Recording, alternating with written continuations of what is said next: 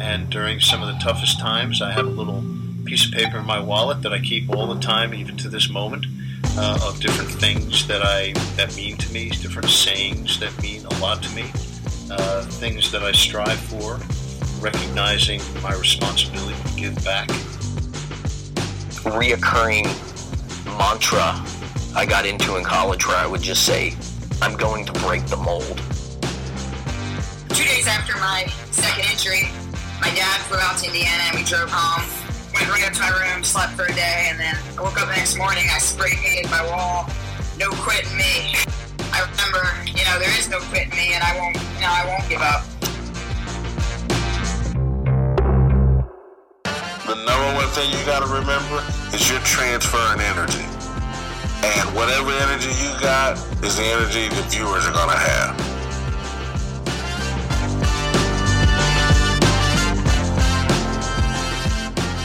You are listening to Intentional Performers with Brian Levinson, where we talk with experts of craft about their journey and what they have intentionally done to be their best self. As we talk with them, the hope is that we uncover intentional gems that you can use in your life. Now, let's kick it over to Brian to introduce this week's guest. Hello, everyone. Welcome back to the Intentional Performers Podcast. I am Brian Levinson. Excited to have you with us for another great episode today. But before we get to today's guest, I want to let you know how you might be able to help us out here at the podcast. So first of all, thanks for being here. Thanks for listening. If you'd like today's show or any of our previous episodes, we'd appreciate it if you shared these conversations. Share them on social media, send a text to a friend or an email. If you know somebody who likes podcasts, send them a note and just say, hey, I think you'd like this episode or this episode. The more that people start sharing these conversations, the more we can continue to expand our reach. So thanks to all of you for continuing to support the show. I can't tell you how much it means to me. And if you liked today's episode, we'd love it if you went over to iTunes and wrote us a review. Once again, those are the things that help us continue to build this podcast out. Now to today's guest. Torrey Smith is someone whose career I followed. He went to the University of Maryland, played football, and then went up the street to play his professional football with the Baltimore Ravens after being selected in the second round of the draft. And he ended up playing in the N F L for eight years, and he played most of that career with the Ravens, but he also played with the San Francisco forty-niners, the Philadelphia Eagles, where he won a Super Bowl, and then he finished his career with the Carolina Panthers. And as I mentioned, he won a Super Bowl with the Eagles. He also won a Super Bowl with the Baltimore Ravens. So Torrey's going to share what it was like to win a Super Bowl in, on two different teams and what made those teams similar. What did they have in common? What was their culture about? And so you're going to love this conversation because Torrey is a real guy. He's extremely thoughtful guy, and he's also going to share his upbringing and some of the challenges and trials and tribulations that he had and how he was able to stay focused and disciplined and make the vision that he had for himself and his life become a reality when it comes to playing football at the Division One level and then later in the professional ranks, and how he also was really focused on, on also doing well in school. So as I said earlier, Torrey is a thoughtful person. He's definitely an intentional performer. So without further ado, I'm so excited to present to you Torrey Smith. Torrey, great to have you on the podcast. Thanks for hosting me. I'm not too far from home. It's about forty minutes from Bethesda, but excited to be here and chat with you and learn about your upbringing, learn about your story, what it was like to play football in the N F L, not too far from here. But give me an idea of your upbringing. So I, I've read and listened a bit about what life was like for you as a kid, but would love for you to paint that picture for our listeners and, and learn about what life was like for you growing up. Yeah, for me, you know, it's, it was for sure challenging. Um, but uh, I was blessed with some people that did care and love about me, and it, it, I, I wouldn't be here if it wasn't for the type of trials that we had to go through. You know, I was the oldest. Who, so who are those? Who are those people that helped you? Yeah, I mean, I was raised by my mother and my grandmother. Um, I'm the oldest of seven, and uh, life kind of changed uh, a lot for us being in Colonial Beach when we actually had to leave Colonial Beach. Uh, my mother ended up meeting a guy. They fell in love. They were married.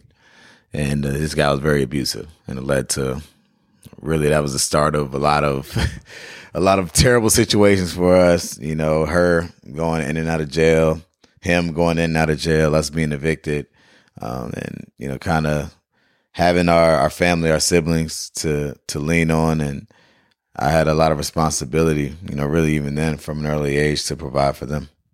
How old were you when they got married?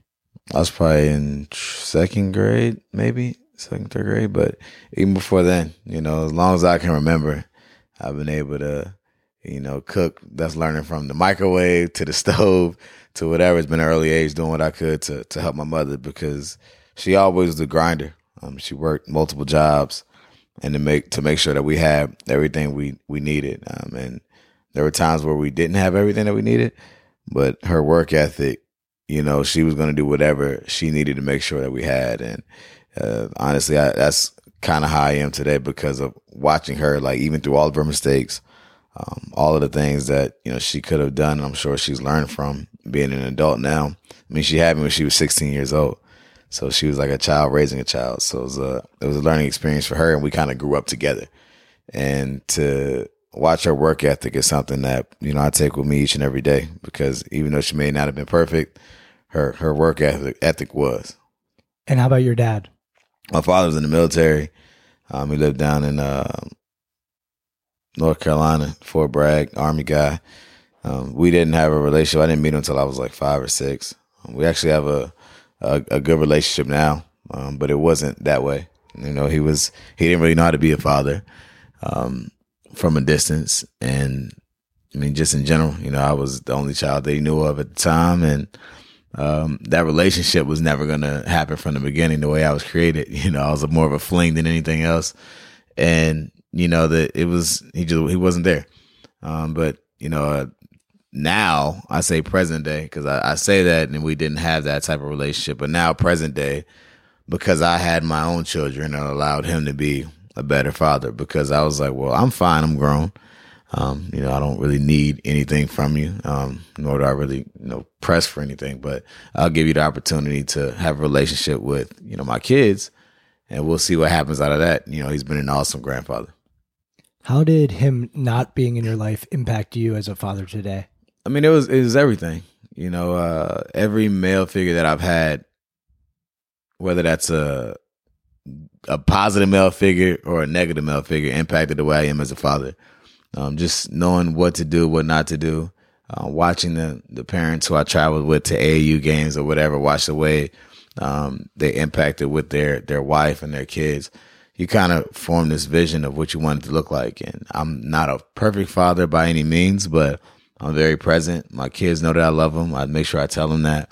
I make sure I show them that, because I'm I'm very, um, you know, one of the scars I would say from my childhood is my ability to kind of love and to communicate that. So um, it's been a long, a growing process that honestly my wife has helped me to realize. So I make sure that my kids, like, they know that it's not awkward. I was the weirdest guy. You say I love you, I'd be like, ugh.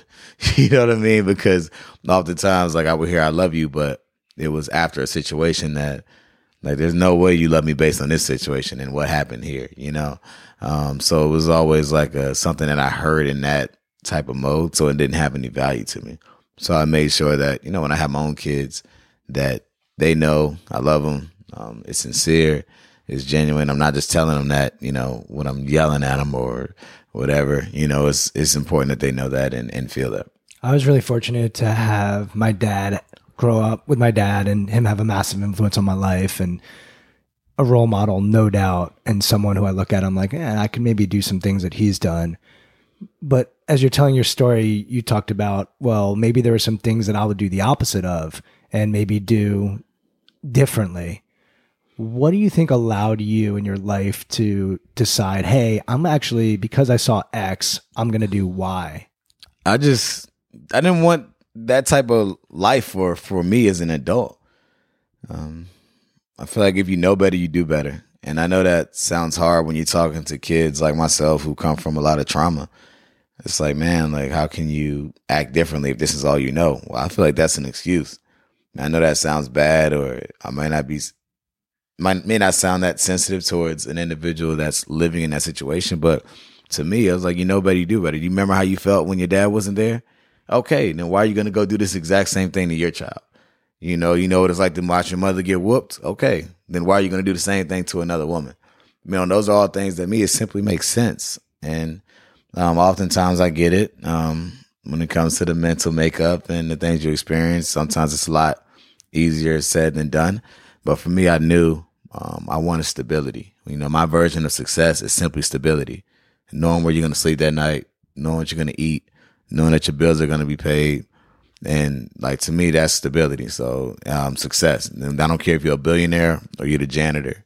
If you're bringing those things to the table and you're comfortable in that way, your family, like, they don't have to worry about being kicked out or moving. I moved, you know, with my mom, we sat down and counted. It's probably like eighteen times, eighteen, twenty times before I was sixteen. So it's like, you got to think about that. To me, like, I didn't want that experience for my kids down the line, but ultimately I realized that I controlled that. I couldn't control what was going on, you know, while I was younger and, and coming on up, but I could control my outcome down the future. And I say all of that to say, even though we were in a lot of challenges, uh, a challenging situation, I'm experienced a lot of trials. My mother's expectations for me academically never changed. I was always expected to be the best and do the best, regardless of what kind of B S we were living through at the time, you know? And uh, that kind of made me, you know, who I was as well. I feel like I'm battle tested. I feel like there's not a, uh, a challenge out here that I can't overcome, even though it may frustrate me, even though it may hurt. Um, there's nothing that, you know, I can, I can't overcome. You said you're one of seven. Did your siblings share your mindset? No, actually, no. Um, I'm like, so I'm the oldest, and, you know, you think you kind of model in a way, but, you know, even my relationship with my siblings is kind of weird because I was more like a father figure than like a brother. Um, and so, and what I mean by that is, obviously I was the oldest and I had a lot of power. My mother trusted me, you know, in terms of make sure that everyone was in line. But, you know, while I walked a straight line, it's a lot, I'm not going to say it's a lot easier. You know, I kind of was able to protect them from a lot of things, um, to keep them away from certain things. And when I went to college, things kind of went south, mm-hmm. um, because I wasn't there to, you know, to keep certain people away because I was always comfortable in my own skin. Um, I, I, I'm not going to say I didn't have friends who were doing things that I knew they shouldn't be doing. I have a lot of friends and family that I love, you know, to death, that do things that, you know, they probably shouldn't be doing. But, um, I never let that, you know, be who I was going to be with at all times. You know, every every relationship ha- has its place. And just because you love someone, you care someone, don't mean you have to be attached to them. And I was never a follower. I was comfortable doing everything going forward. If it didn't align with where I was trying to go, it wasn't for me. So I was able to do that with people and with, you know, with really everything. You think you were born with that, or is that something you picked up at a young age, or what, how do you make sense of all that? I don't know. My mom always says I was different. Um, she always said that. She was like, well, that's why her standards for me were me with me were through the roof versus even my siblings, which I always crush her for that. I'm like, well, you're the reason why they did it, you know, but my, her standards for me were, were crazy. So I guess she did see something different. But, um, I mean, again, I just learned that, you know, you got to control what you can control. There's interesting research around post-traumatic stress, which people know about the military or people that grew up in environments that are traumatic. Um, but there's also something called post post-traumatic growth, which has found that there is this steep incline that can occur when people face trauma. It that pain can trigger a drive that and a desire to grow at an exponential clip. As I'm hearing you talk, I'm hearing that sort of mindset. It's like, okay, I've seen this stuff. I want to make sure that I don't live that going forward, that the people that I care about don't don't have that experience, and it almost is that growth. And post-traumatic growth does not minimize post-traumatic stress, and certainly the environment that your siblings grew up with, especially when, when you were off in college, we all know, hopefully people know, the odds and the statistics and how environment can impact someone's life. But as I'm talking about post-traumatic growth, how does that sit with you? I mean, I think for me, I, I think that's what it is. You know, again, that post-traumatic growth to me is like, you know, you know better, you do better. You learn from those experiences. Um, is it easy? No. Like I, it's, I tell people all the time, like it, it is hard to do the right thing.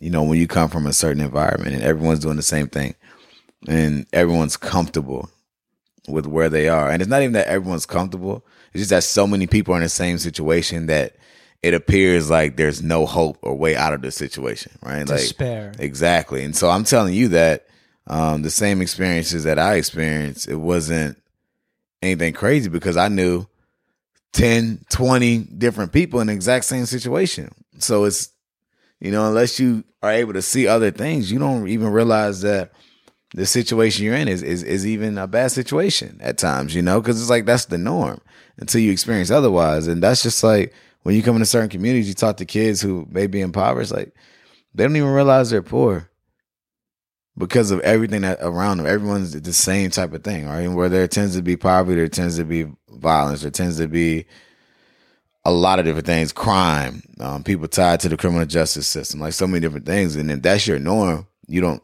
see any different. Like you don't really know any better. And so for me, I, I knew like that, that wasn't it, you know, and I was thankful that I had people around me, my educators, mentors, coaches, whoever it may have been. Now that showed me that there was a different way. Do you think you would have found that way without football? I would like to say so, yeah. You know, uh, sports for me was always my outlet. And it's hard to say, I think when I say without football, I think in terms of the, you know, the college and the N F L. Um, I knew I had to earn a scholarship. It wasn't going to be, uh, school wasn't going to be free for me. And I understood student loans because my mom was paying them. So I understood that. She went to college. Uh, and- she went to community college, received her associates and all of that. Even, you know, my mother uh, has the tag that some people like to call a convicted felon. And so for her, she continued to educate herself through that process, and she was able to get her rights um, restored, or her record restored, her rights restored, which is why she's fine today. Um, but I watched that. Again, that's a part of that grind, and she had hope. And oftentimes with people who are in, that, in the criminal justice system are stuck, it's like, man, you don't see a way out. And she continued to believe after being told no a million times. And eventually it broke through and, you know, she's fine now. I'm just interested in, so so she went to community college. I she, remember sitting in class with her. Wow. At community college, yeah. eighteen, Rappahannock, Rappahannock Community College. Wow. In Tappahannock, Virginia. I remember sitting in class and, you know, I was in elementary school. Hmm. And she still, even though she was in debt and things didn't work out, even though she prioritized academics for herself, she still felt like that was the path that you had to focus on as a kid. Yeah. She knew that, you know, the education was the key to financial freedom. You know, you, you a lot, there aren't too many people in too many blue collar jobs where we're from that you can make that type of living where you're successful. I mean, she had multiple kids. So she had a lot of responsibility that she placed on herself by having these kids. But, you know, um, you can't work at McDonald's and expect to provide in that way. Um, and not even that, I'm not saying as a, a knock to anyone who worked at, at McDonald's, because my mother for sure worked at Hardee's. Um, she worked hard labor jobs, but these are things that she had to do because of the decision that she made. So I understood that like your choices can put you in a tough situation, regardless of how good of a person you are at, at in your heart. Um, you make a decision, you know, this system will put you in a place where it's going to be an uphill battle for you to even provide for yourself, regardless of your work ethic. So, you know, my mother was working double shifts. Like I would see her and sometimes just asleep, you know, she'll leave the food out and say, can you cook this or that, or tell me what to do, what to cook or whatever for the kids. But I'm doing that. I'm helping them with homework, getting them baths, giving them baths, getting them dressed for school, ironing their clothes, whatever it may have been. And she's trying to catch up on any kind of sleep she can before she goes back out, you know? So um, I watched her grind and she had hope. But a lot of people in that situation, when you are in the system, you kind of lose that hope because it's tough being told no so many times. I think a lot of people can relate to that, whether you've, you, in, in the same type of way a person goes to college and to get that degree and like, all right, I'm ready, world. Like, I'm here. And you go to that job interview. No. Where's your experience? Or you're not qualified or whatever it may be, right? And you get told no. And you get told no over and over and over again. But you're not even being told no because of, you don't have the ability. You're being told no because of something that you've done. And and that may have been ten years ago, and you feel like you're a different person, but ultimately you're going to be tied to the system. Decision to not drink or smoke is actually something I hear often from pro athletes. Um, I hear it more from pro athletes than I do from the people that I grew up around in Montgomery County. Talk about that decision and and how that has impacted you and what effect it's had on your life. I mean, when you see, I told you earlier that if it didn't align, if people didn't align with what I was trying to accomplish, then I wasn't going to be with them. You know, I wanted to earn a scholarship. You know, that's for me, that was military or, or ball. Um, I didn't know which ball it was going to be, but it ended up being football. You played basketball too. Basketball, football, you know, baseball is my favorite sport when I was younger. And it's like, I didn't know which one it was going to be, but I knew that drinking and smoking wasn't going to help me at, at any of that. Um, it wasn't going to help me study. It wasn't going to help put me in the best situation, period. I can get in trouble. I can do whatever. Like, that wasn't an option for me. But when you look, and my mother's ex-husband, you know, was on drugs. And when you see how it can change a person, and when you have family members that you love and care about, that's not him, other family members that, you know, real family members that you love and care about, and they have their challenges with addiction. And when you see them when they're high versus when they're not, and they're two different people, like, that stuff is crippling. You know, it's like, why would I even put myself in that environment? Um, I've had family members at every generation. It's almost like a generational curse in my family. To there are people who are were addicted to something. I don't know how my mom didn't fall victim to uh, addiction, but uh, I have so many family members, and to see them, and there's nothing positive that ever came out of it. So for me, it's, it was a no-brainer. Like, this isn't for me. Was religion a part of your upbringing? I mean, I went to church. I wouldn't say that um, it was huge because uh, I, I struggled uh, in my faith a lot at times um, when I was younger, because, you know, they're telling you to believe that someone loves you that you can't see or, or touch. And I'm struggling with that within my own household. Um, so that was a challenge for me. It took me a while to get over. Um, but now, you know, I'm, I'm, I'm definitely strong in my faith, and, you know, I, I believe that, you know, everything happened that way for a reason, and for me to understand more. When did that change? College. Um, really in college, you know, I attended, I, I will say I attended church when I could.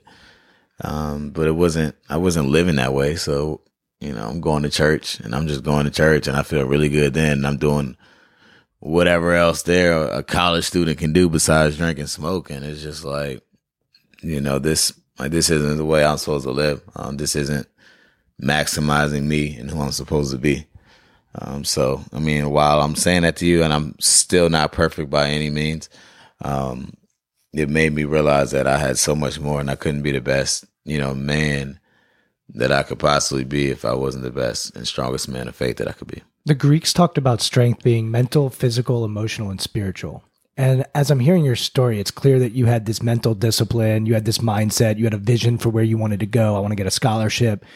Physically, you don't get to play football at a high level if physically you're not taking care of yourself, for most people.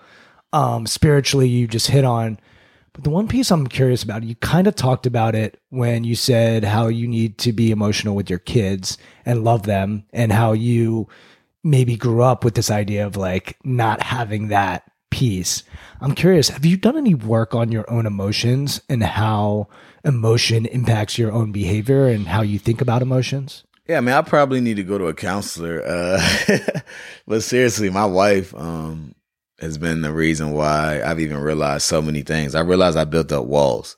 Um, that's the terminology that I came up with. I'm sure it's some real, like, therapy uh, type of analogy. But for me, like, I realized I built up so many walls um, because of things that I experienced. And you don't realize it until someone comes and, and, and reminds you of it. And, you know, you figure out, you know, what makes you upset. You know, uh, why are you, in my case, why are you so cold-hearted to so many things? Like, why are you, you know, why don't you trust people like that? Why don't you, um, you know, you, you people, sh- you know, share that, you can see that you love them by your actions. But, you know, I, like my wife says all the time, like, people think you're mean. I'm like, I'm, I'm just by, because I'm blunt, I'm straight up, right? Because I, my childhood, like, I don't have time for, you know, playing around and B S excuses. Like, you're going to tell me what it is and I can accept it. Like, I'm not, I'm not the person that, oh, you have to sugarcoat it. No, like, hit me straight. And I've always felt that way, because when you're going through things and someone's BSing around, and then you see what the end result is, and you realize that you were played with. It's like it takes you to a certain level. And so as an adult, like, I have zero tolerance for that stuff. I'm like, man, be straight up. I can deal with it. Even if it's news that I don't want to hear, like, I can deal with it. But when you're stringing it along and you're dragging it on out, like, I like to deal with things like right now and keep it moving. It's fascinating because I think sports for a long time has rewarded non-emotional athletes, especially your sport. Yes, sir. No, sir. Uh, do your job. Just run your route. Block. It, it's football. In a similar way to the military, it's like get in line and, and do what you're supposed to do. And are you coachable? Are you gonna show up on top? Like it's it's got that mindset. But the military is changing as well because they've realized that if you don't address emotion, it that emotion will go somewhere. And that's what you see with the post-traumatic stress is a lot of these guys are trained to be killers. And they go off to war and they know how to do their job well, but then they come back and they can't acclimate into society. They can't tr- transition into society. And playing sports is different than being at war. But I think in a similar way, a lot of athletes are trained to not show emotion or to be stoic or to not let their emotion come out. And I think it's short-sighted because I think you can play with emotion without being emotional. And there's wonderful work by a woman named Brené Brown on vulnerability. And she's found that vulnerability isn't aligned with courage. And as a young man, regardless of where you're from, we're taught that courage is a good thing. Like courageousness, those are our heroes, whether it's Martin Luther King or Gandhi or Eleanor Roosevelt or pick, pick whoever you read about. It's because they're courageous, yet vulnerability is thought of as a weakness. And I think about locker rooms, and I, we'll get to football, and you played on two Super Bowl teams, but I would bet that there's an emotional connection that transpires that is vulnerable, that is willing to open yourself up to something more than yourself that transpires. But I think there's this misconception that emotions are bad, mm. and I don't think they're necessarily good or bad. I think it's, are you authentic? Are you real? Are you being courageous?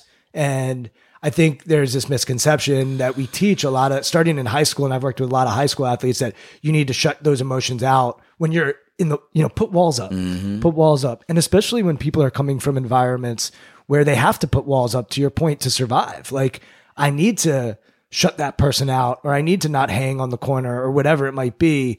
But those, if you put those walls up the rest of your life, you're missing a part of humanity that is really, really special. Um, so I just riffed a little bit, but I'm curious to get your thoughts on everything I'm no, talking about. No, I think about. that's I think that's real. Um, a perfect example is, like, I've been a I was always weird when it came to receiving support. Like I and I realized that, you know, I always felt like I don't need anybody, you know, like I'm fine. I'm I'm I'm I'm, I'm be fine by myself. Like, I'm good. I'm always fine by myself. Doesn't matter what's going on. I'm always fine.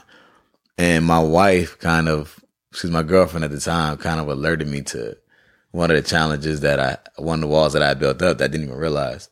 Um, we played games, and I was at the University of Maryland, and, you know, obviously, you know, I was balling, having a good old time out there, and family come up, you know, um, my, my wife, now, now girlfriend at the time, would be in the stands, and all the players kind of wave to their families, like say hi, you know, and all of that. And I'm just looking straight ahead, never look. Never looking back. Never. I don't care who was there. I know they told me that they were coming. I don't, I didn't care. Like, I'm just focused on the game. That's what I told myself. I'm just focused on the game. And then we were talking about it, and she was like, my wife, you know, she's very supportive and loving and all of the things that I'm not. And she's like, well, why don't you look back? You know, I, I'm, I'm trying to support you, and I want you to know that I'm here to support you. And I'm just like, I'm fine. Like, I'm by myself. I'm good. Like, if you're there, you're there. If you're not, you're not. Like, and I meant that, you know, but I realized that it was only that way because I used to invite people, and people would tell me they would come, and I would look back and they weren't there. And so all them years I told myself, you just focus on the game, and then you'll see whoever after the game, because if they're there, they're there. If they're not, they're not. And then I realized that once I started kind of opening up in that way, um, you know, I started to look back. Like, I, I realized that I appreciated having people, you know, to support me and, and know that, especially her knowing that she was there, but I didn't know that. Um, I didn't even realize that I enjoyed it, but it was something that I for sure had built up. I mean, people would literally be pushing me on my shoulder like, Torrey, Torrey, your mom's waving. Torrey, Chanel's waving. And I'm just like looking straight ahead. Like, they'll be all right. Like, I'll see afterwards. And, um, you know, all through the pros now, you know, I knew where they were. Like wave, you know, my last year in Carolina, um, could wave, see my son. You know, before games, going out the tunnel in Philadelphia, my son would be right there. I can get my high five before I go out the tunnel for the starting lineups. I mean, and those are all things that probably would have never happened, or I would have even appreciated had I stayed the same and and kept that wall up. What makes a, a Super Bowl champion team? What are the, you know, like obviously talent, we know you need to have talent to win. You need to have great players, but you're on two Super Bowl champion teams, you know, it's, especially the last one with the Eagles, an unexpected run. Um, but what what are the things that you noticed between those two teams that made them able to do something special? I think it was the culture. You know, people believed in each other. Obviously, you have to have the talent, right? I think any championship team, you have to have the talent. But it's the N F L. Most teams have players that you can win with. But the culture, I mean, both teams believed in each other. Um, both teams held each other accountable. Had great leadership from the top down, leadership that was able to communicate well, and leadership that trusted the players in terms of when you go in a situation where you feel like your voice doesn't matter, sometimes that can create a, a rift between players and um, coaches, especially when you know, like, you know, some of these coaches nowadays, they're almost the same age as the players. You know, you want to just make sure that you matter and that you're respected, even though you got to ultimately go with the coach's vision and what they want and their expectations. But if you feel like you had kind of have a seat at the table, those relationships tend to function a little better. And that was the case on both of those teams. Great relationships between the players and the coaches, um, held each other accountable, worked hard, and ultimately were resilient, were able to overcome the tough moments when you're down, um, make the big play when you need it. And that's what tends to happen, you know, when you're on the teams that are standing at the end. So when I think of culture, I think of emotion, right? You just talked about trust, respect, communication. It's the same thing you're talking about with your wife, right? Trust, respect, communication. That is an emotional, that's a heart, that's a heart thing. That is, do I trust you? Do we communicate? Do we have a relationship? Um, it, so for me, that's where that emotional spark has to come in. And everyone talks about the Patriots and, you know, this mantra of do your job and all that. But like, I've watched the Patriots and listened to them when they're mic'd up after they win the Super Bowl. And all they're saying to each other is, I love you. I love you. I love you. I love you. Like looking each other in the eye and just hugging each other and saying, I love you. And like, that's, that's emotion. That is a heartbeat. That is a connection. And I, I, like I think that emotional spirit and that emotional heartbeat is often what's what's not talked about, right? We talk about mindset, we talk about the physical, we talk about spiritual.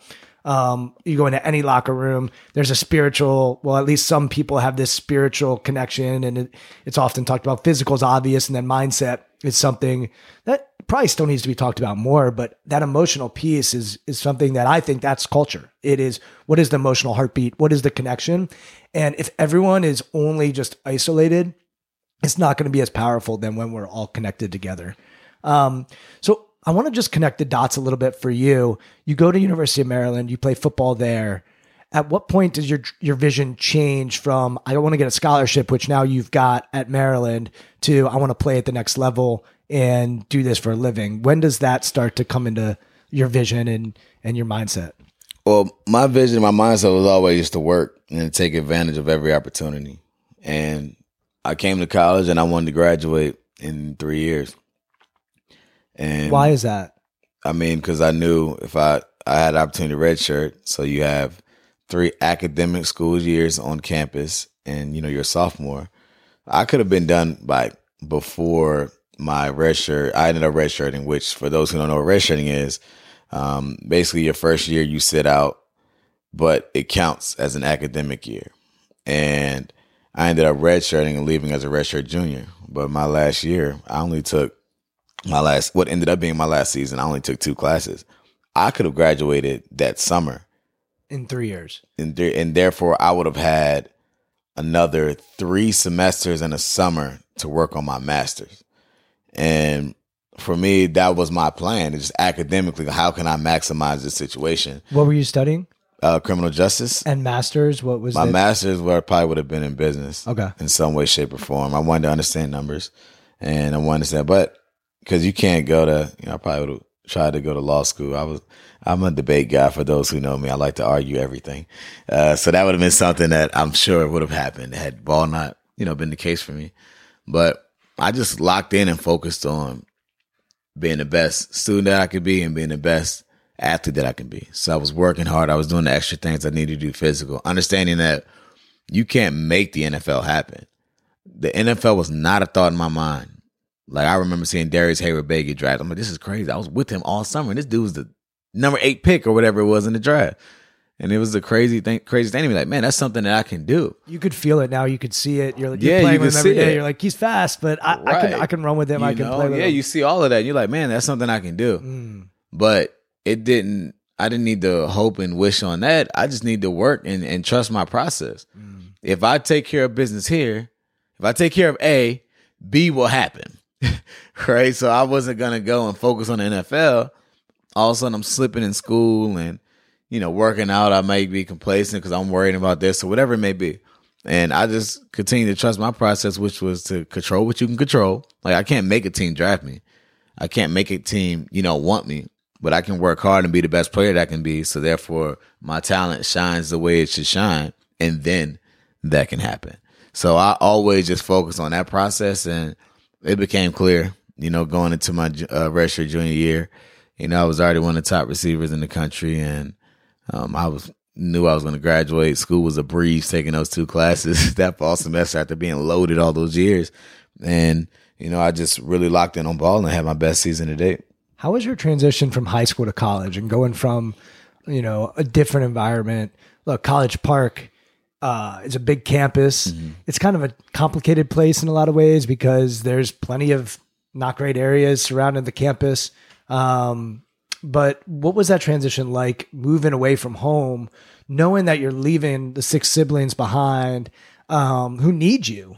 Uh, that freshman year, you redshirted that freshman year, mm-hmm. so you're not playing on Saturdays. Mm-hmm. Can you talk about that transition your freshman year? And speaking of the redshirt, they wanted me to play. And my high school coach told me to redshirt just to adjust. You know, he's like, it's new. You had the opportunity to just focus on school. It's different. He's like, just he was like, just take your time. You think that was the right decision? It definitely was the right decision. Um, at the time, I didn't want that to be the case. Because you wanted a ball. Yeah, I wanted to play. Like, you go from playing your whole life, you know, and I played quarterback in high school. And also, I knew I was going to play receiver in college. And then, you know, you think it's going to take time or whatever. And then they're coming to me like, the beginning of the season, like, hey, we want you to be kick returner. Like, I wasn't even on their radar as a kick returner. I had to put myself in on scout team for them to see that I could return kicks, you know, because everyone in college, like, you you go to college, you're not just the only kick returner. Everyone was a kick returner. Every skill guy, every D B, every every receiver, like, everyone was that returner on their team. And so I had to try to get my way in. You know, we had a receiver that was rated higher than I was. And he was a very good returner. Um, he happened to, he ended up being the punt returner, all A C C, and I ended up being the kick returner, all A C C. But um, over time, you know, just the mindset of of waiting, it, it just made too much sense. And I knew the adjustment for me, it wasn't hard at all. Um, I was able to put the fun aside to make sure that I took care of my business. Now, I'm not sitting here, I'm not going to tell you that I didn't go out. Um, I was out. Often, I didn't drink, but I would be out um, if my work was done, if you, I had the opportunities, if I had the freedom. What did you learn that freshman year? The freshman year, I learned that, Pete, you can blow this opportunity. I saw it. You know, guys that get real comfortable, you caught up in going to parties, you caught up in the girls, you caught up in whatever. And you're not taking care of the reason why you even came to this school. And for me, that's that was the one thing. Again, I've always been big on, I don't have to make a mistake for myself when I can learn from other people. And that was my whole mindset. I was the guy that I was going hard in practice, and I knew I wasn't going to play. All right, I was, they used to want to destroy me in practice because of how hard I was going. They're like, man, you were practicing way too hard. I'm catching the ball one hand over people's heads, blowing by them, making them miss, you know. And I learned later on why they were mad. You know, you're a little more sore when you're actually playing. But, you know, I just, over time, like, I'm like, man, I can't, I'm trying to be the best version of me, and, and being lazy and just being complacent, just going through the motions isn't going to work. And I ended up being Scout Team Player of the Year. That's probably one of the most important notches on my resume, because, and I tell people about that because, like, they say, oh man, you played, you know, eight years and I really could have kept playing if it wasn't for this knee, and I still could have played, but I have a little bit of uh, a, a different way of thinking when it comes to my body and this game. But when it, to be Scout Team Player of the Year, when there, I'm gaining nothing but experience for myself, just getting better for myself. Yes, I'm helping my teammates get better, um, but at the same time, it was about developing me, and that was kind of a, a sign of, like, they appreciated the work that I was putting in, and, you know, that's a really cool award to me at a position in most sports where people look down on the guys that are on the scout team. It's so interesting because I work with college teams, and I see transfers come in, and they often have to sit out a year when they're transferring, and all they do is focus on getting better. Like, their job is just to get better. There's no pressure to to make sure that they're ready for game day, or mm-hmm. there's no worries about their body being one hundred percent on game day. They can just focus on developing and growing. And I worked with a pro basketball player once who transferred in college, and he told me if he didn't do that transfer, he didn't think he'd be playing pro ball, because the way in which he was able to develop his skills during that that year, quote unquote, off, off. Uh, he was like, all I needed to focus on was developing and growing. And I think that that idea of growing and developing is so crucial and often gets lost in the day-to-day work that needs to take place. And a lot of athletes struggle to develop themselves because they're just trying to execute to win. Um, and you want to have that balance, right? You need to have that balance of, we need to win, and there's things that we need to do to win, but I also need to develop and grow right. for the team and for myself. And my approach is always, again, if I focus on developing, the wins are going to come. Mm-hmm. And I think sometimes we get caught up in, oh man, I want to, I want to play right away. Well, if you focus on the grind and being better, you're going to play right away. Mm-hmm. Like, like you can't have one without the other, in my opinion. And when you do, you, your mindset gets wrapped up in the wrong thing. So what I've learned is to fall in love and to trust your process and know that the results will come from it. Let's move to the N F L. So Tom Coughlin wrote a book called Earn the Right to Win.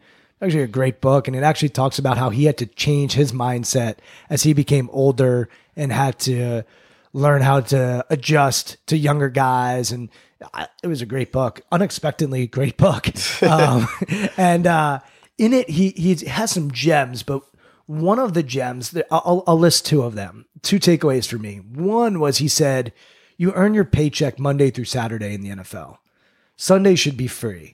But but you really earn it Monday through Saturday. And then he also said something that changed the way that I look at the way I work with athletes, which is you need to be humble enough to prepare and confident enough to perform.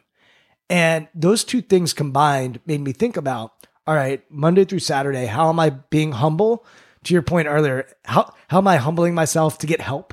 Hey, ask your wide receiver coach, what do you notice? What do you see? Watch film, uh, perfect my steps, perfect anything that I need to Monday through Saturday, take care of my body the way I need to take care of it, so that when I step between the lines on Sunday, I can be confident. And then also this idea that Sundays are free and that I'm a pro Monday through Saturday, and Sunday I need to play like a kid. I'm curious for you how football is so routine oriented. Obviously we have Thursday night games. We sometimes have Saturday games, Monday night, Sunday night, but let's just use that Monday to Saturday with Sunday being game day. Talk about what you would do preparing the week, and then your mindset on game day when it was time to go perform. I mean, that his thought process is the N F L mindset. You know, you, you handle everything during the week. I love to say, I had a receiver coach named Jim Hostler, and he was like, well, I'm not going to waste time with it on Sundays. If you don't know it by now, based on what we did all week, then you're not going to know it. Right? So you work during the week, so then you can be free on Sunday. Coach Jim Hostler, receiver coach now currently at the Redskins, but I was with him in the Ravens and then uh, the Panthers before I ended up being released.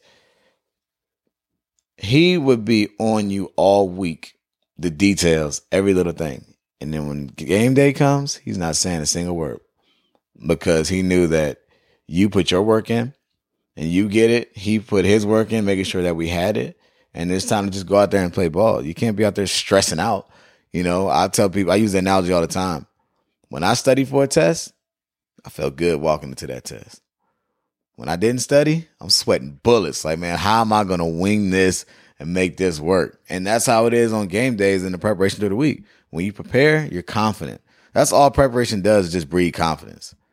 At the end of the day, it just brings confidence. No matter what happens, you know that you have this in your process, ultimately, that you can fall back on. And that was it for me. You know, I, I studied uh, in film. I more so studied the individuals who I had to play against versus the schemes, because I played long enough. And honestly, the way they prepared us at Maryland, I understood coverages. So if I know what a team's doing, and I don't have to know what a team's doing. I could line up against a team right now, not know a single thing about what their coverages are and what they play, but I can look at the defense and know what they play. All right. And that just comes from just time and the years of the way I was taught. And I'm thankful for that. Like, it wasn't a huge adjustment for me, but the details of that individual, how does he line up? Um, what are his tendencies? Is he a person that jumps routes? All right. Do I have to be on my P's and Q's? You know, and is he going to get, be aggressive in the run game, or is he just trying to take himself out of plays? Like, these are all things that, that kind of matter. And that way, you know, you, you know, the individual more than it's, it's, it, that's when it becomes about the individual matchups, that it's on you to, to find those details. I want to stay on Monday through Saturday, and then we'll circle back to Sunday. You mentioned at Maryland that, that redshirt year, you were able to just ball out, and you said you slid in something there where you said, I understood later why those guys were a little mad at me, is because they were sore and they needed to get themselves ready for Saturday for college football, but let's just use Sunday for the N F L. How did you manage yourself? And especially as you got older, you're talking about the knee.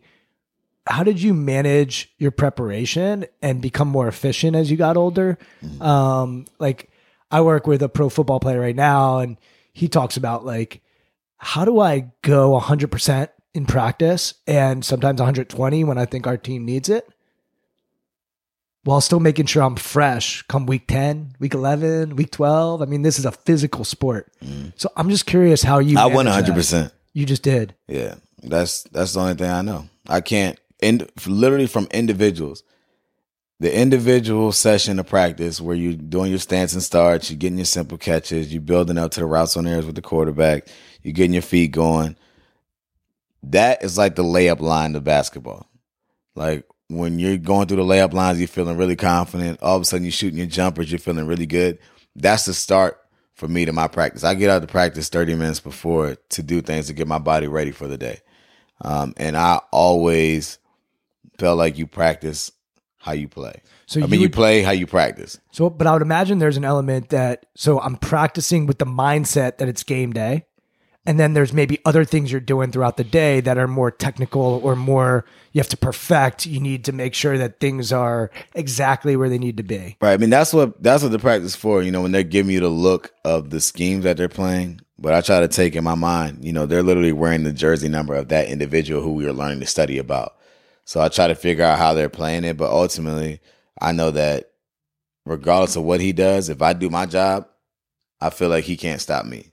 So I can't be out here jogging around trying to half-tail it when I know that this play is designed for me.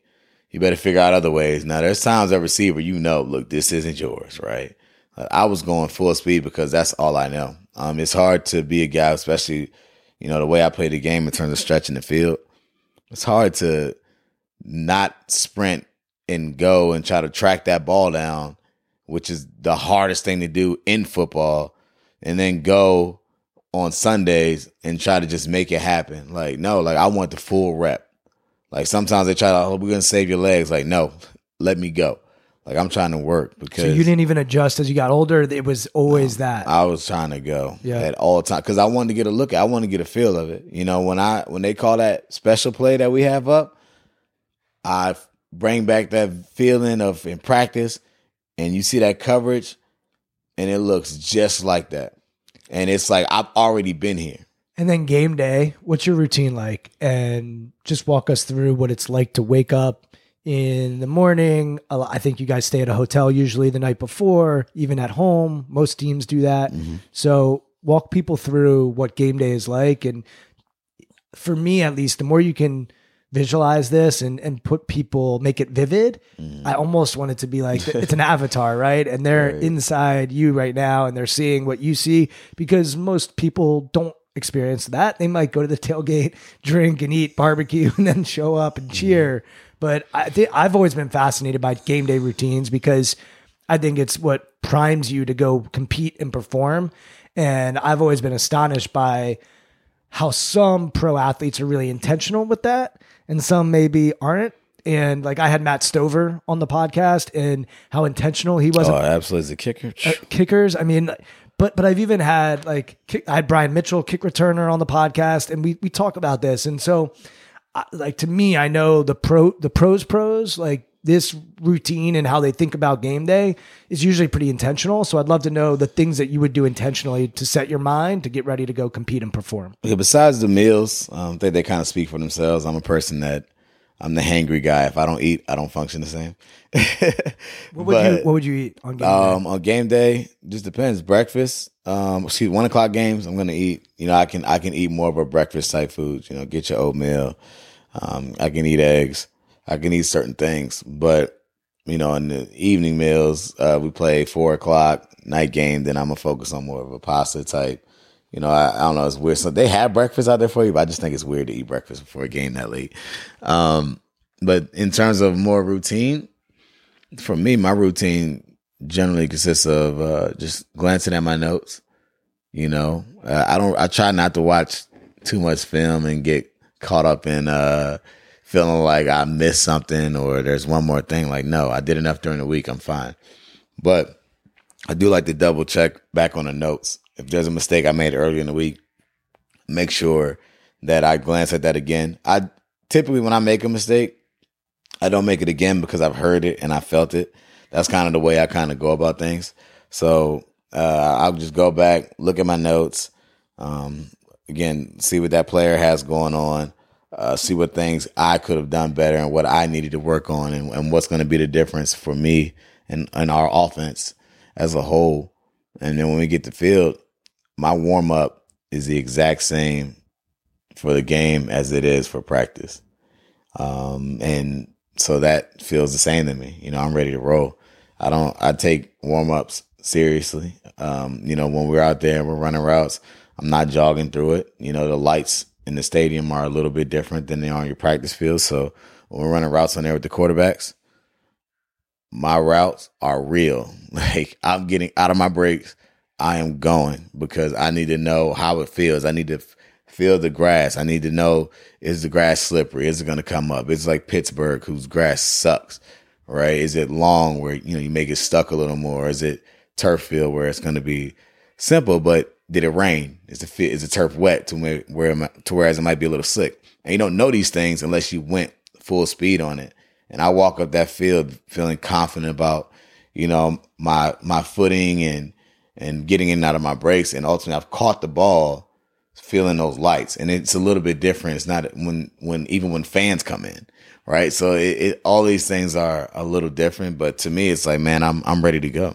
What do you think about during the national anthem? During the national anthem, I just simply say a prayer and, you know, ready to roll that thing on out and get ready to go.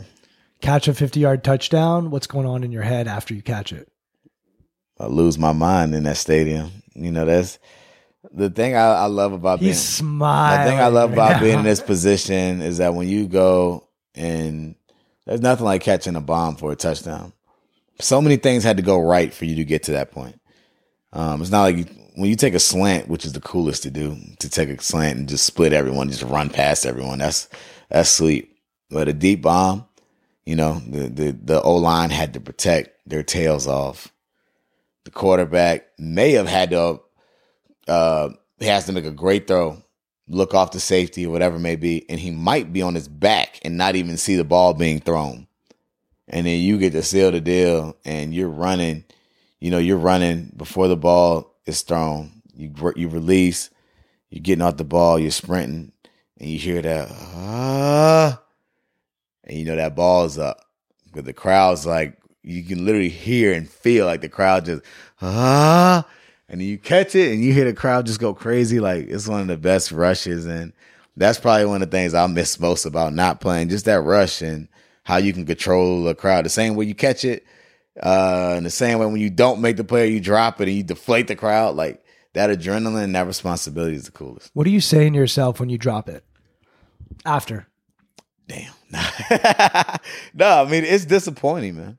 You you have to have the next play mentality, but it's so disappointing at receiver when you drop the ball because you can kill momentum. But again, I just told you how many things have to happen for you to even get the ball. And then everyone did their job but you. And that's why it's the ultimate team sport. You know, all eleven guys have to be doing their job. And oftentimes, even if everyone doesn't do their job, as a receiver, you can be the one that changes that and and and makes the big play. You know, one of the linemen may have got beat and the quarterback scrambling for his life. He makes the play to you. You may be able to split it and do whatever. And next thing you know, his job, because he got whooped, it didn't really matter because you were able to pick up the slack. You mentioned next play. Would you say anything to yourself to get yourself back to the present and get back to that that spot? Hey, just let's go. You yeah. know, come on now. Let's go. Let's go. You know, that's why I like to visualize it. And that jog of shame back is the worst feeling, especially when they, it's a big game. You see that little camera just following along you. But no, it's, uh, it's, it's, like I said, it's a lot of pressure that being in that situation. But, you know, that's what you want. You know, if you're a competitor and you believe in yourself, I've always, my receiver coach, again, Jim Hostler, used to tell me, when you drop it, because I used to be really down on myself. Um, if you drop the ball, he said, I want you to get up and act like you meant to drop it. And he didn't mean like, you know, continue to be out here dropping balls, dude, because it's a performance league. If you keep dropping it, you're not going to have a job. But what he meant was the confidence. Like, don't change your demeanor. Don't change anything that you're doing. Like, you know how to catch the ball. You've made plays. You've been in these moments. Like, just keep on going and make the next one. So I took Tom Coughlin's idea of humble in preparation, confident in performance, and decided to write a whole book with that sort of idea of your preparation mind is actually different than your performance mind. And so I have these binaries, and I'm going to get to them in a minute. And to be clear, what you were doing in practice when you would go one hundred percent, to me, is practicing the performance mind. Absolutely. And the film work and all the other stuff is is the preparation mind. So I think you need both to really fulfill your potential. And one of the binaries is perfectionism in preparation, but adaptability in performance. So I'm going to try to make everything as perfect as possible when I'm preparing. But I know when I get between the lines, it's very rare that it's going to be, go perfect. So I need to be adaptable and adjustable. And so I think what your coach is talking about is like, if you put in all the work and you've been humble, you've earned the right to not just be confident, but to be a little arrogant. Like, to believe in yourself so unconditionally that you know, like, yeah, oh, throw me the ball next time. I'm catching that damn thing. And you you need to look me in the eye, quarterback, and know that that ain't happening again. And that is almost a step up from confidence because it's this uns- unshakable belief in yourself that you're the right person for the job. Coach, put me back in there. Let me go return a kick or let me go return Absolutely. a punt, right? And that is something a step up. So I'm curious for you, it sounds like there's a level of perfectionism that you had, even when you're talking about what you're putting into your body and how you're showing up, but how are you able to be adaptable when you're between the lines, um, when you're in that performance mode? I mean, you just have to. That's just the nature of the game. You know, things aren't going to always go your way. And you have to be able to adjust uh, to. And for me, it was kind of, my mindset and mantra kind of was like, don't get too high and don't get too low. All right. And and I know who I was. I hate I hated when guys would get so excited, like, yeah, I'm this, I'm that. And they go out there, you mess the same play up. And then it's like, they're just, they're ready to jump off a cliff because of they failed. You know, for me, it's like, man, stay the, stay the course. You know, and a perfect example of that was my rookie year playing the Pittsburgh Steelers. I didn't understand the rivalry at this time. And playing in Heinz Field at a, at a night game, the atmosphere was crazy. And I beat Ike Taylor on a double move. We're down. Fourth quarter, we're driving. Less than a minute. And I go and beat Ike so bad, and I jog, and I'm running out, and I don't see the ball thrown. So I kind of slow down a little bit because Joe had to scramble or like step to the side, and he just launched it. Anyone that played receiver probably even baseball for that matter, knows if you slow down, it's hard to catch up to a ball. And so I slowed down looking back, and all of a sudden I see the ball launch, and I tried to speed up, and the ball went off my fingertips. I can still feel it off my fingernails. Like, I literally could not grab the ball. It went straight off my fingertips, right? And I felt like I lost my team the game. That was the one of the worst feelings I ever had. And all I could think of was coming back was like, man, like we talked about that route before. Joe had always said, keep running. No matter what, just keep running. I was more so getting ready to scramble because I didn't see him. And so it's kind of, I was kind of in no man's land and ended up getting burned because of it, right? And I was coming back like, man, like, I, I hope I get another chance. I hope I get another chance. Like, I hope I get another chance. And all of a sudden, like three plays later, Joe comes back to me and I catch the game winner with eight seconds left. And that was honestly a defining moment in my sports career because I had the opportunity to overcome adversity. Um, again, some, a route that I had prepared for and ran a million and one times, and and you know me kind of relaxing cost my team in that moment, but having the opportunity to redeem myself was something that when you talk about adjusting um, from game into practice, like had I been on this emotional roller coaster of, you know, where am I like. But in practice this and again, like, no, it was just adjust and go. And to be able to seal the deal and hear nothing, it was silent in there. You can just, I could hear the little faint cheers of the little Ravens fans there. And to be able to seal the, the game, the game in one of the biggest rivalries. And ultimately that turned, that's one of the biggest moments in, you know, Ravens slash that rivalry's history, which is pretty cool. But it meant more to me because I had the opportunity to, That that I had the feeling of feeling like I lost the game and then to have the opportunity to redeem myself. From that moment forward, I knew there was never a moment that I couldn't overcome. Same as I felt really my whole life. I always felt like I could overcome. But the problem is in in team sports, there's a clock. You may not get your chance. So you had to take advantage the first time. But I was thankful that I had the opportunity to to get another chance, and you know, that kind of changed my confidence from there on. What's it like to win a Super Bowl, and what's it like to win two Super Bowls? I mean, winning one Super Bowl is a blessing, but to win two, I mean, it's unreal. You, uh, so many great players that never had the opportunity to go to the playoffs or forget even playing in the Super Bowl. To win, I mean, something special. I definitely don't take it lightly. But for me, there are two different experiences. I remember my second year, my brother had passed away that season, and being able to win and be a part of that team and celebrate with my family was a special moment and something that I'll never forget. And then you fast forward, you know, being young, I mean, you just assume like, man, we're going to be right back here. And it wasn't like that for me. Um, played two more years in Baltimore after that, ended up going to San Francisco as a free agent. And there was two tough seasons out in San Fran. And then I ended up going to uh, Philadelphia. And my wife's from outside of Philly playing for the Eagles, knowing how passionate they are and just really how that organization was starving for a Super Bowl. And to be a part of that was even more special. And it was a different experience because I'm celebrating on the field and now I have two kids. So, like, time had just flew in between then. And to be able to cherish it. And they're both, I, people ask which one's better. I couldn't pick one. All right. They're both, they both rings have my name on it. So I'm thankful for them. Um, but they were just honestly two different experiences because I was in two different points in my life. You mentioned your brother passing. That happened during the season? Yeah, it happened during the season. Um, the night before uh, we were supposed to play the, play the Patriots and on a Sunday night game. And uh, he passed away in a motorcycle that night. I was at the hotel. And you ended up playing?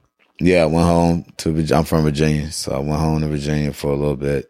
Not for a little bit. I left that night, the hotel, and was down there all day in Virginia. And then my mom, you know, asked if I, you know, if I was going to play, and they wanted me to play. So I went back up to Baltimore, played in the game, and, um, you know, had a hundred-some yards, a couple touchdowns, and, uh, you know, was able to add some peace, you know, to my family for that night. So your whole tenor just completely changed as you start talking about that? What's that? What emotions does that bring up for you? No, I mean, it's just, you know, that's life. Um, my brother was the first person that's close to me that's passed away. But, I mean, to me, just, you know, it's, I don't know, just a, a reminder that life is short. You know, it was, a, it was a motorcycle accident, but understanding how the motorcycle accident happened is just like, it's even more crazy. You know, it's, it wasn't like he was out there being speed racer or he got hit by a car. Like, it happened out front, you know, our grandmother's house. So it was a legitimate, like, kind of like almost like a freak accident in a way.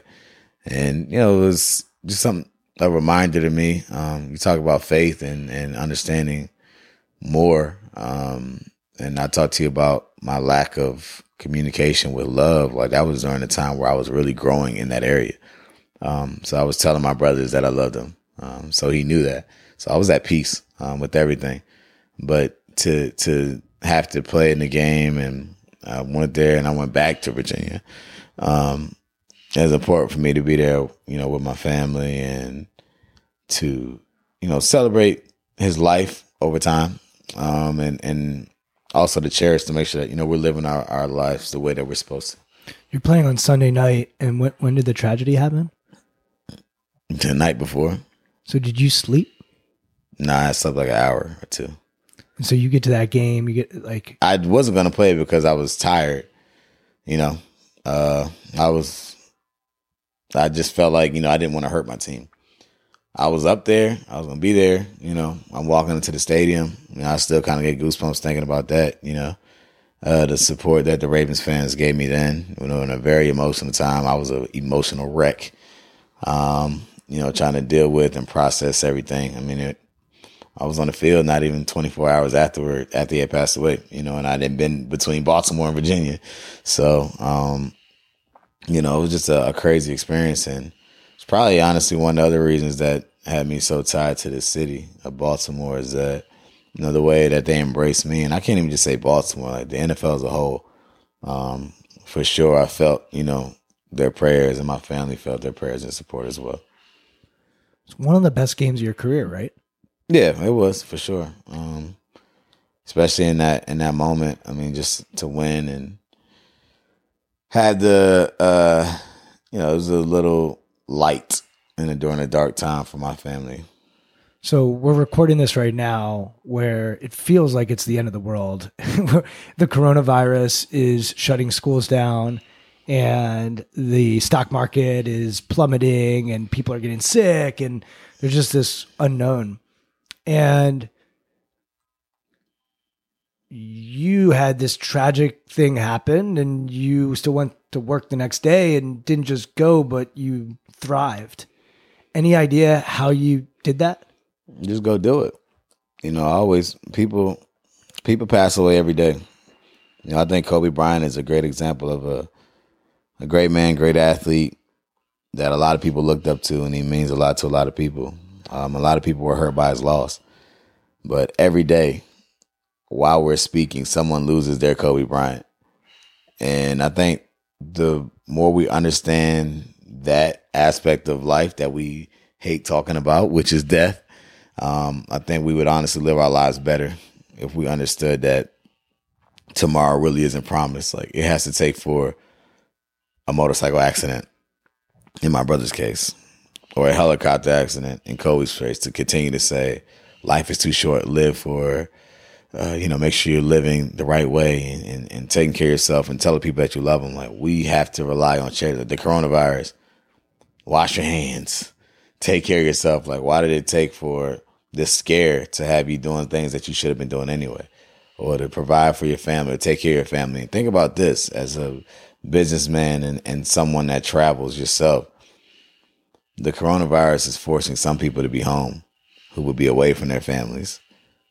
You know, who, their jobs won't let them travel, right?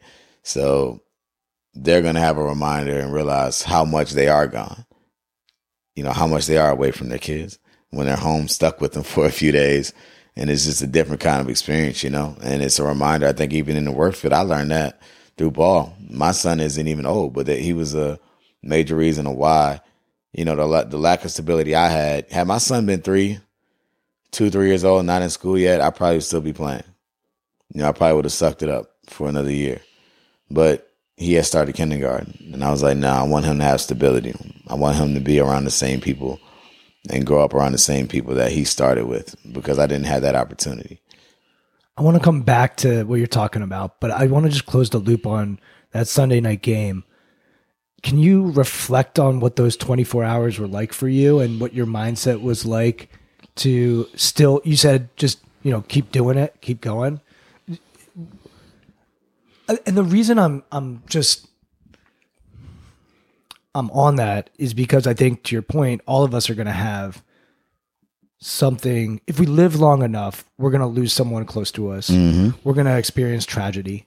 No one is immune to that. That's part of living a long life. Mm-hmm. And most people want to live a long life, then you're going to have to deal with some shit. Right, straight up.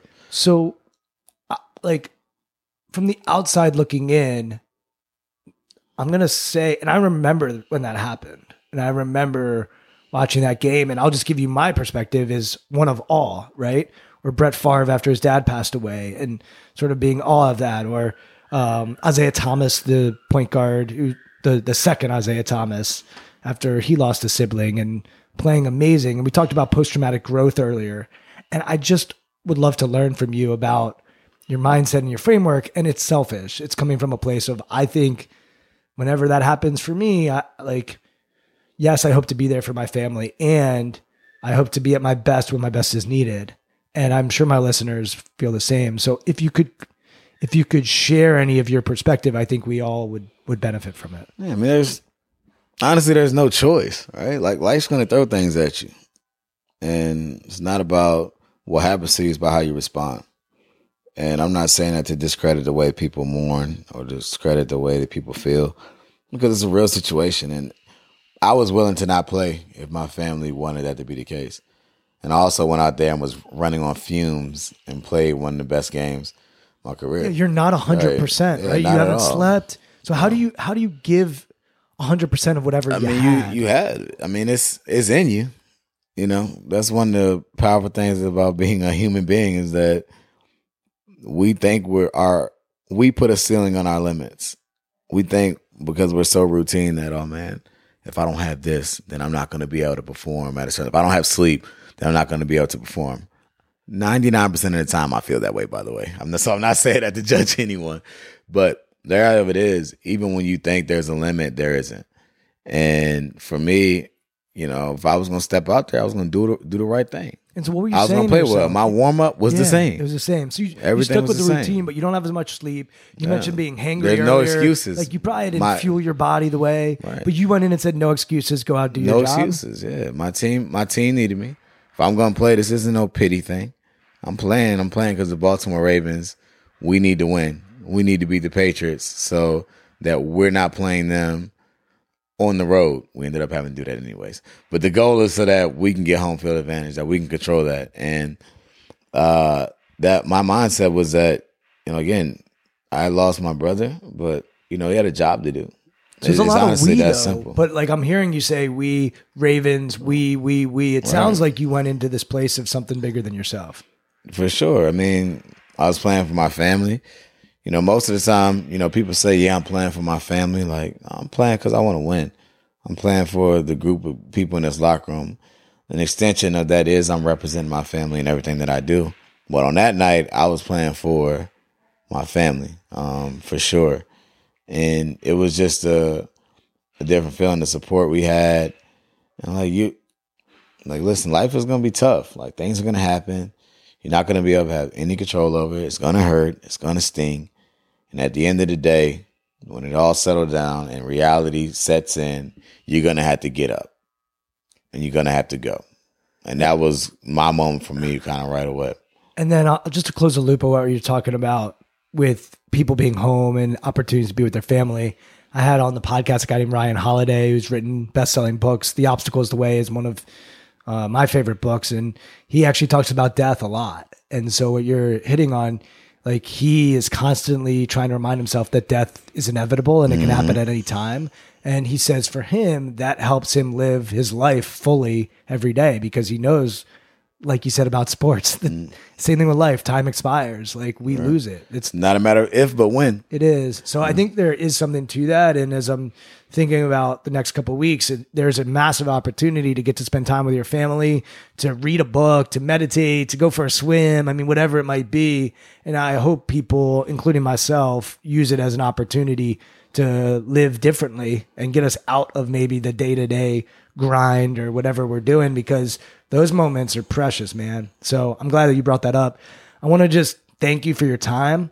Uh, it's been awesome to learn from you and hear how you're learning and growing yourself. And I just want to give you a platform to promote your foundation or anything else that you want to promote. I know you're active on social media, uh, very active on social media.